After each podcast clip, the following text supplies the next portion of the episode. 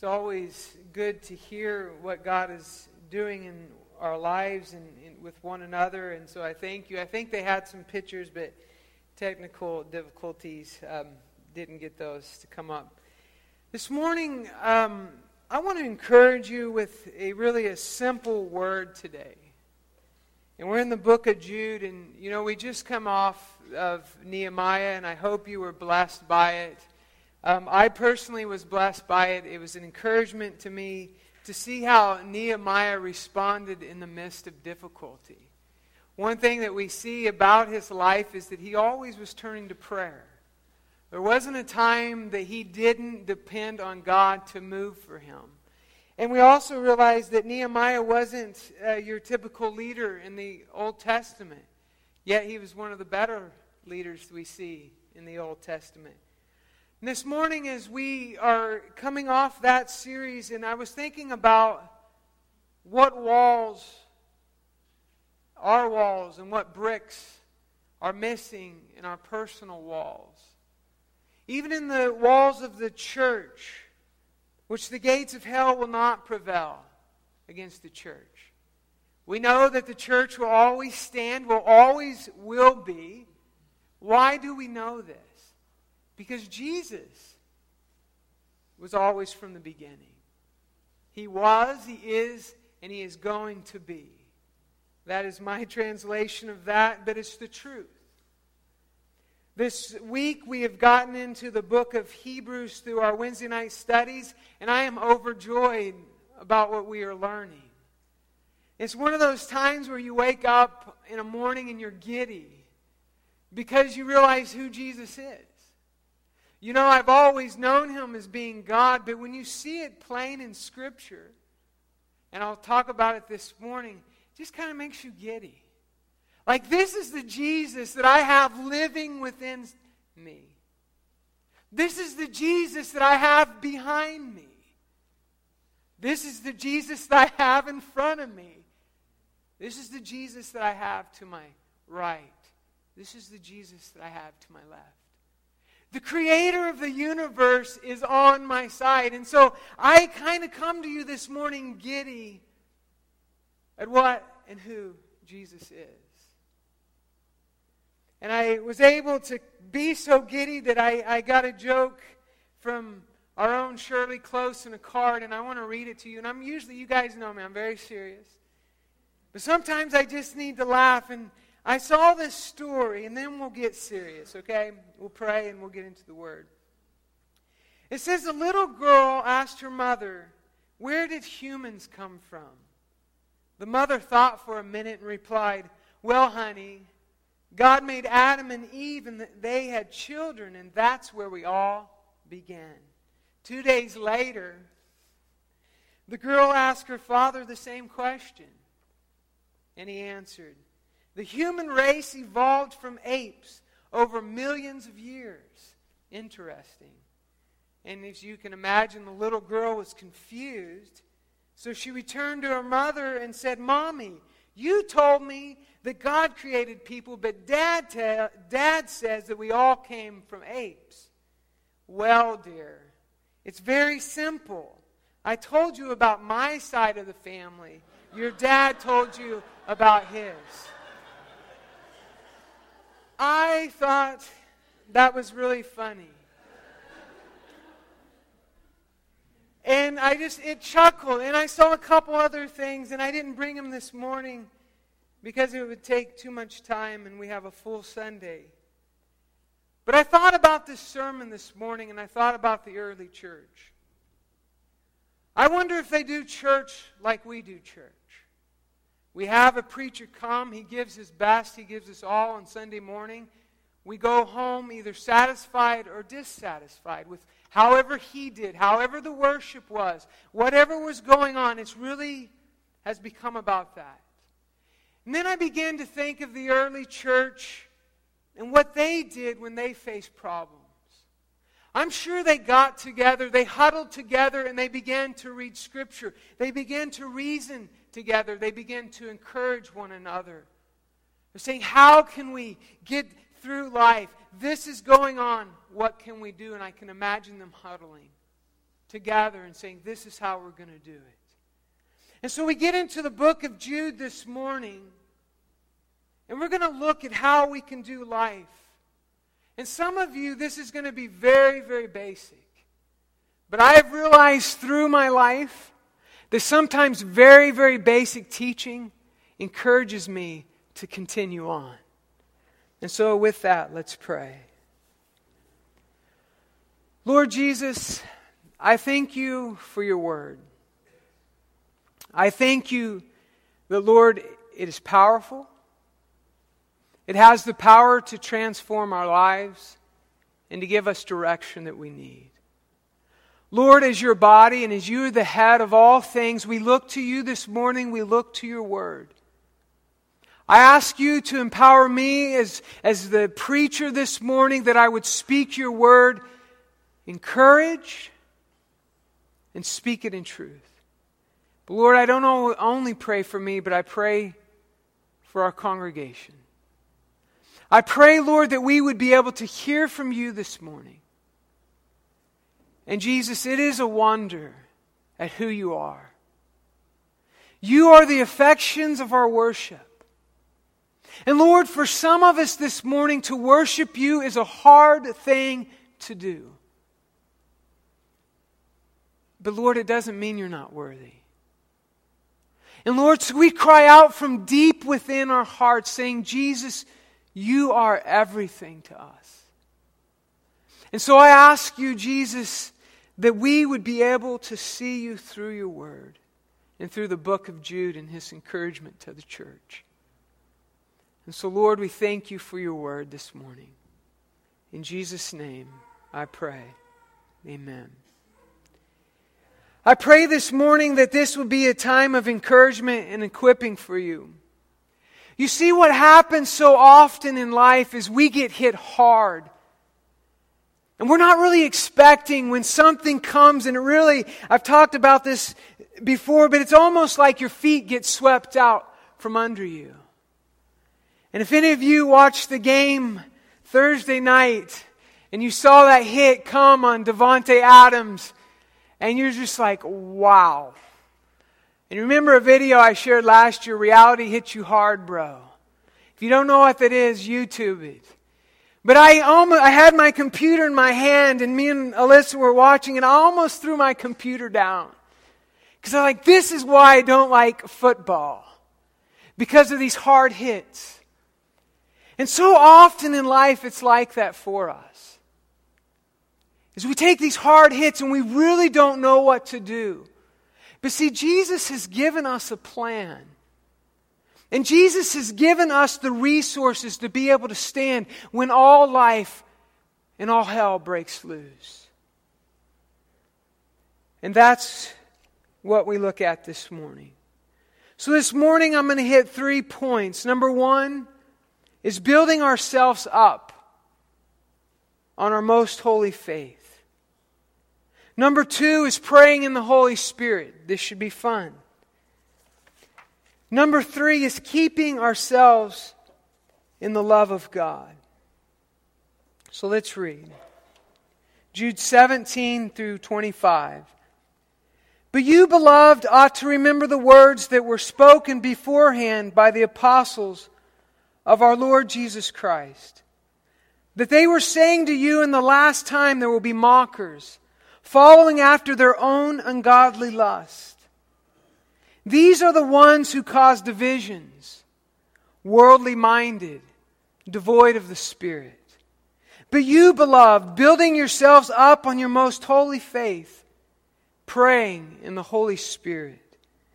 Keep yourselves in the love of God, waiting anxiously for the mercy of our Lord Jesus Christ to eternal life and have mercy on some who are doubting.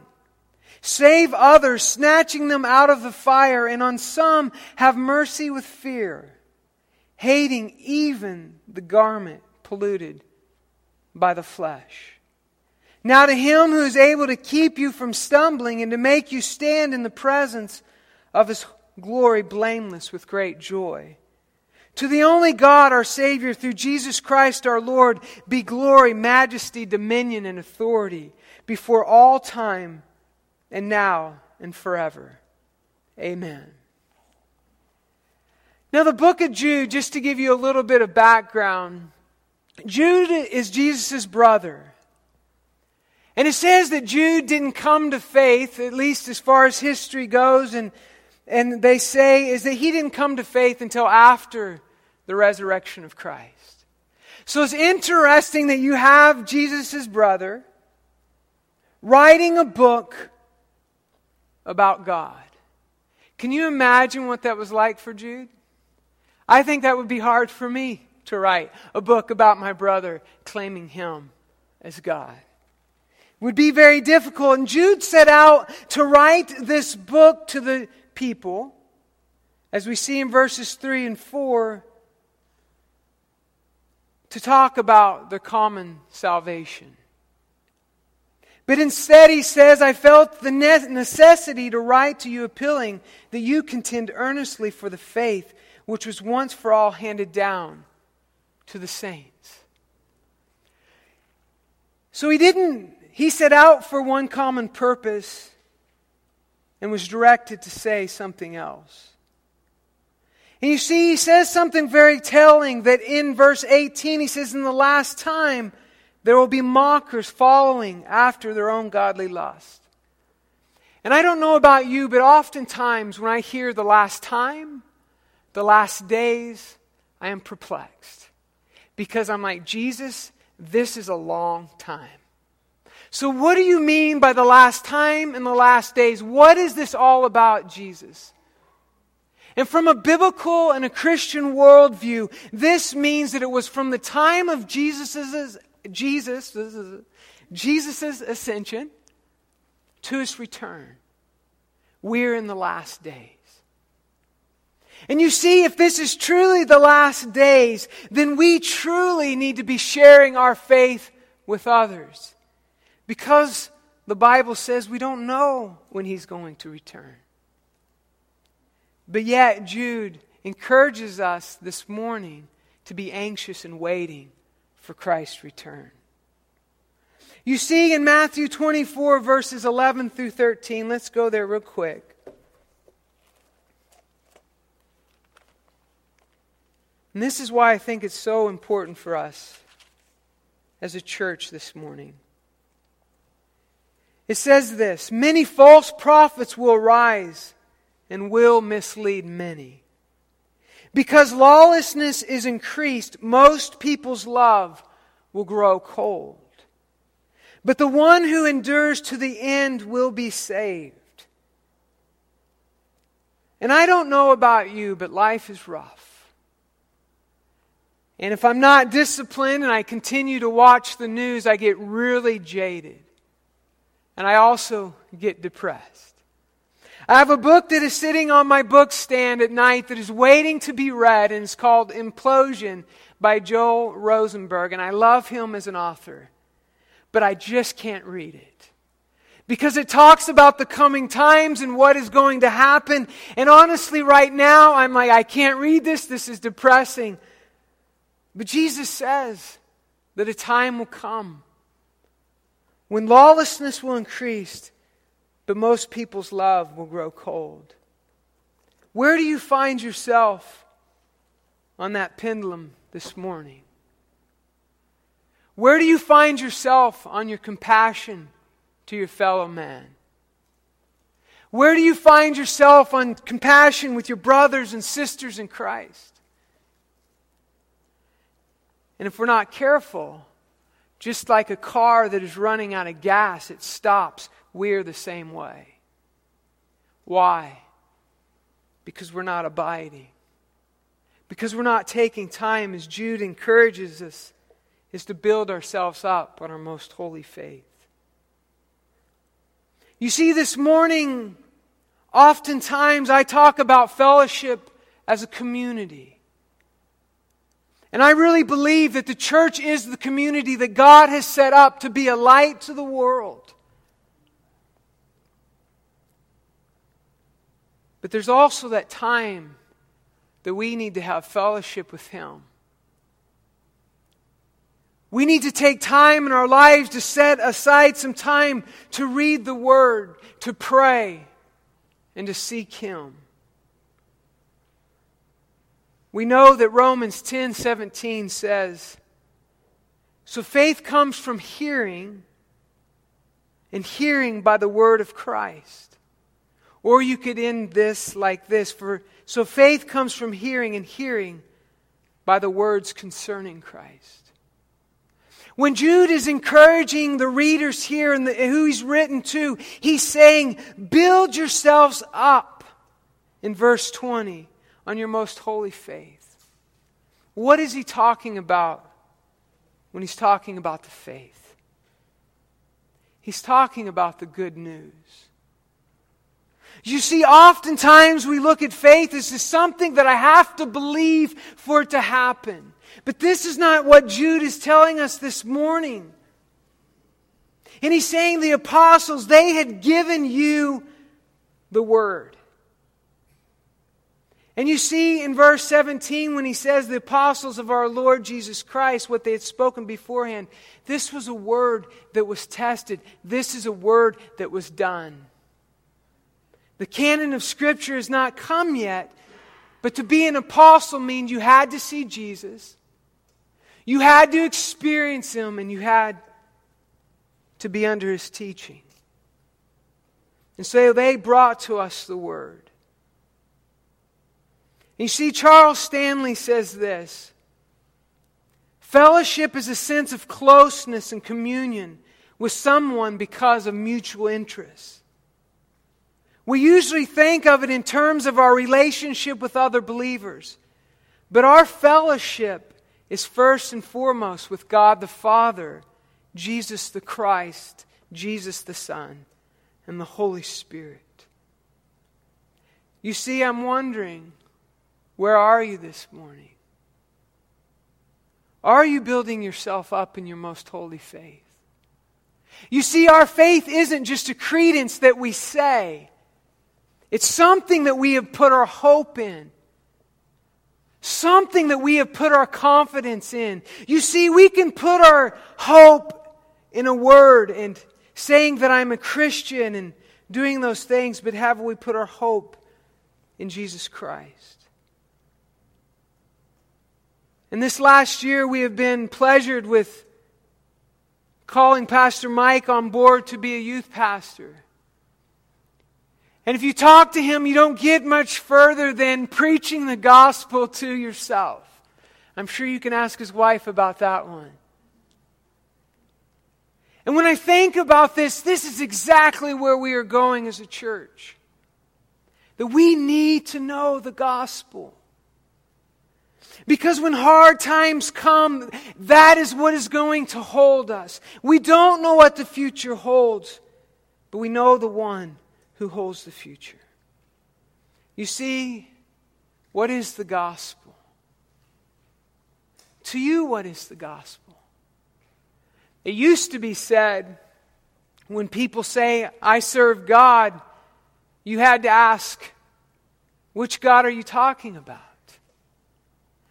Now it's kind of up the ante and say, when you ask somebody, do you serve Jesus?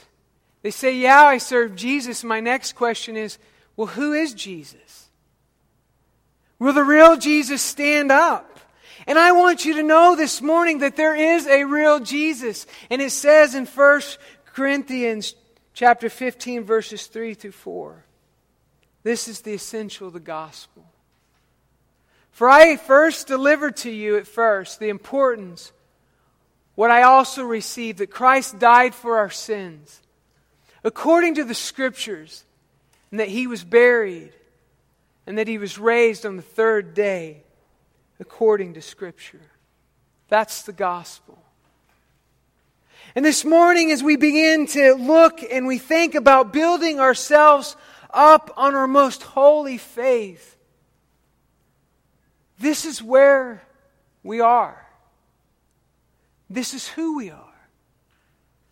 You see, oftentimes, if we are left to our own devices, we get beaten up. And if we were honest this morning, I could ask you, and I ask this question a lot, is how many times has Satan accused you this week alone? How many times have you condemned yourself this week alone? Have you condemned yourself today? This is something real that we all struggle with. None of us are outside of this struggle. And so what happens is so often Satan wants to corner us and say, you are the only one that is weak in your faith. You are the only one that is going through this. But I want you to know, brothers and sisters, that you are not alone. You need to know the gospel. And the gospel says that Jesus lived a sinful, sinless life that he knew no sin, that he died on the cross for our sins, and that he rose again. You see, so when we make mistakes, you can look at Satan and say, Satan, the Lord rebukes you, not I. The Lord stands in my defense, not I. Jesus is stronger. Jesus is God. He created all things. You want to pick a fight, you pick a fight with Jesus. Building ourselves up on our most holy faith. I was blown away this week, as I told you in Hebrews chapter 1. So if you could go there with me and if we could have it on the screen. It says this And he is the radiance of his glory, the exact representation of his nature, and upholds all things by the words of his power. When he had made purification of sins, he sat down at the right hand of the majesty on high. I wish by the way that I presented this word to you this morning, that it would grasp your heart. But I know the way I present it is not enough. But if you look at this word, it should be enough. So I want to give you my translation this morning. I promise I will not write a paraphrase later. I'm not that wise, I'm a simple person. But here's my translation Jesus is the shining bright light of God's glory and the exact copy of his nature. That he had made the washing of sins. He sat down after he had made the washing off of sins. He sat down at the right hand of the Most High. And since this, since this is the first Sunday, we have kids with us. And maybe you adults will be encouraged by this. It's like an old garment or shirt, your favorite shirt. You get a stain in it. And if you're a proper person and you wear proper clothes, you get that stain. What happens? That shirt goes in the trash. Some of my favorite shirts get an oil stain in it, or somehow all of a sudden a stain, and I have to throw it away. Think of that. Or think of your skin. You go out to side and play, kids, and you get dirt on you, right? Or if you're a mechanic, you get um, oil, or at work with your hands, you get oil on your hands, and your hands can never come clean. They are stained. And did you know that when we come to God, we are stained with sinfulness? Did you know that no matter how hard you work to get those stains off that shirt or get that dirt and mud off your hands or the grease, you can't do it? That is the way we stand before God. But Jesus presented himself to the Father for the purification of our sins. Now, I'm realizing in our today's society to say purification of sins, what does that mean? It means this in simpleton form that Jesus washed off every stain, every dirt mark, every grease mark, and He has made you clean. That is what Jesus has done for His people. So, although Satan may say, Look at that spot, I can say, What spot? And what amazes me, how is it that blood, red blood, can make garments that were filthy, white as snow? It's a mystery, but that's what's happened. That is the gospel. You see, in this morning, we're going to take communion, and that will be the worldview that we take with us when we do communion. I remember my life being changed I shared my testimony a few weeks ago, so I won't get into it too much, but I was a big guy, 295 pounds, three earrings, tattoo, thought I was tough. I was dirty. I knew I was sinful. You see, and I'm hearing it today that we don't know what sin is anymore. But sin is missing the mark. Sin is not living up to the expectation that our Father in heaven has for us as a people. I was dirty, but Jesus came in. He took an angry young man and turned his life around. And it took some time. But I remember riding in a car with my best friend and another friend. And we always smoked dope together. That's what we did. And I remember my life being changed and God began to do wonderful things in my life. I was sitting in the car, in the back seat of the car with my two friends, and they began to light up. And I'm like, guys, you're my best friends. Look what you're doing to me. I am changed. Why are you doing this to me? And I said, Take me, take me back to my truck. I'm going home. They saw that I was visibly upset. But you see, my life was changed. And because of that action that I did that day, not because of what I have done, but God used that over 21 years ago to prod those two young men at the time into the ministry. One is serving, has been through, gotten his degree in theology. He's passed me in doing things, but he's serving the Lord faithfully. And then my best friend just got a new position to be an associate pastor in a growing church in Arkansas. Our testimonies, the gospel of Jesus Christ, can and will transform lives. But if we're not building ourselves up in our most holy faith, we have nothing to give. And so the, this goes to point number two. And before I get to point number two, so I don't, I want to be practical here. Is do you prioritize a time daily to get into God's Word? If not, why not?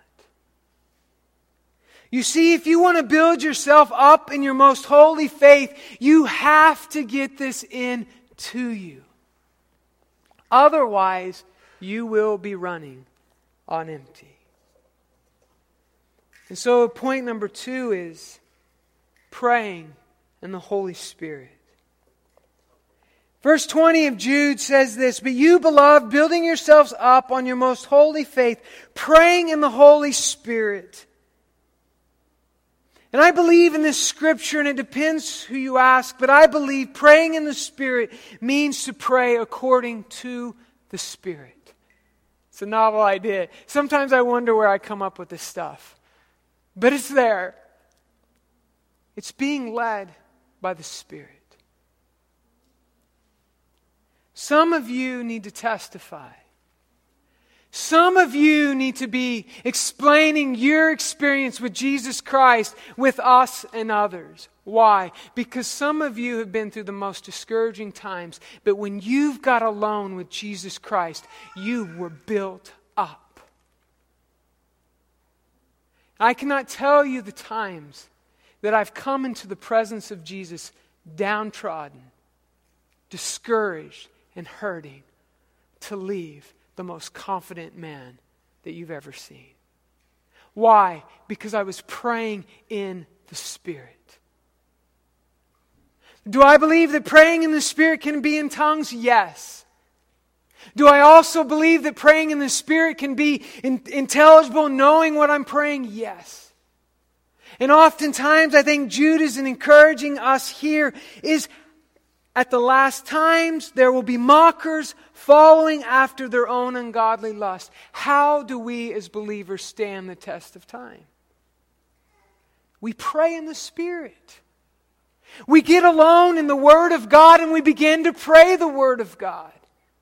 Billy Sunday says this, and I really enjoyed hearing this. He says, You read the Word, you pray the Word, you share the Word. You want to know a revived heart? They do all three. This is what I'm talking about when life hits you hard. I was talking to a friend that we met through YWAM Youth with a Mission. He had a lovely family. He's from the valley. And they encouraged us as we were going to Turkey. They actually um, got groups together to raise support for us.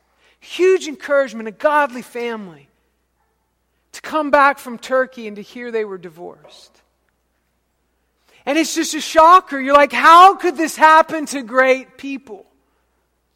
And it's one of those unexplainable things. A lot of people know these people.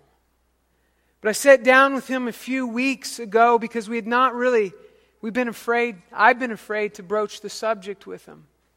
Why did you get a divorce? What happened? What kind of sin did you commit? That's what I wanted to ask him. I never got the answer that I wanted. But there was one thing that I did get. Is through it all, because his devotion to Christ, he is still walking triumphantly in Christ. It was because he knew who his Savior was. It was because he was continually abiding in the Word, praying the Word, and still sharing the Word. And you see, oftentimes we have people coming to us as ministers, and the problem has already gone too far. If you would just prepare yourselves for what's coming. How do you do that? I know preachers repeat themselves, and this can get really annoying. Be in the Word, pray the Word, share the Word. Build yourselves up in your most holy faith. Pray in the Spirit. Get alone with Jesus. You see, this is where churches are losing it and they're losing out. A prayerless church is wondering where the presence of God is. I'll tell you where the presence of God is it's in the prayer room. And I will tell you that our church, we are not a prayerless church. Why are we able to go through the things that we've been through in the last year and you're transitioning as a new pastor? It's because of prayer. It's because of getting alone with Jesus and saying, God, you are everything to us. And then the third point is keeping ourselves in the love of God. Jesus said in the last days, the love of many will go, grow cold. In verse 21 in Jude, it says this Keep yourselves in the love of God. How do we do that? By waiting anxiously for the mercy of our Lord Jesus Christ to eternal life. I'm wondering how many of us, including me, are expecting the return of Jesus. Are you watching and are you waiting for his return? You see, I'll be really honest with you. Life is good. I have four kids and a lovely wife in whom I love. I don't want to leave this thing. I want to see them through, and I don't want them to be without their dad. But you know what I'm teaching them? I hope. Is that dad's going to be in a better place one day. That you have a father that is better than your dad on earth. And then we should all be expectantly waiting for Jesus Christ with anxiousness to come back and return. And he says, Will I find a people who are doing this? And I have this Fitbit on my arm, which I really love. It's pretty cool. If, anyway, I'll brag on my Fitbit. I'm almost like I joke and I say, Why don't I just get a chip in my arm that does what this Fitbit does, but I know better? Okay. Bad joke. I'm a bad jokester. I will not do that. Um, this tells me when to get up and to take 250 steps. And I'm like, I'm waiting anxiously for when this thing is going to go, get up, get up. When I think about this, and I get up and walk, that's just kind of the guy I am. I'm disciplined like that. Am I waiting for Jesus in the same expectancy? You see, we have TV, we have technology, we have so many things that come at us that keep us from spending time in God's Word and prioritizing prayer. C.J. Mahaney, which I really enjoy him, he says, Keeping ourselves in the love of God is our job. It is an effort, but by no means are we earning anything because it is all by the grace of God. Let me read that one more time. Keeping ourselves in the love of God is our job. It is an effort. By no means are we earning anything, but it is all by the grace of God. And how can I prove that to you? Because I know some of you are thinking, how can you prove that to me? 1 Corinthians chapter 15 verse 10. Paul says this But by the grace of God, I am what I am. And his grace toward me did not prove in vain, but I labored even more than all of them. Yet not I, but the grace of God with me. You see, the new evangelicalism is say a prayer, I'm done, I sit down, I'm done. But that is not the way it has always been. We need to abide in Jesus Christ. We need to abide in His Word. We need to abide in His presence. And we need to share it with others. If the worship team could come and lead us in worship.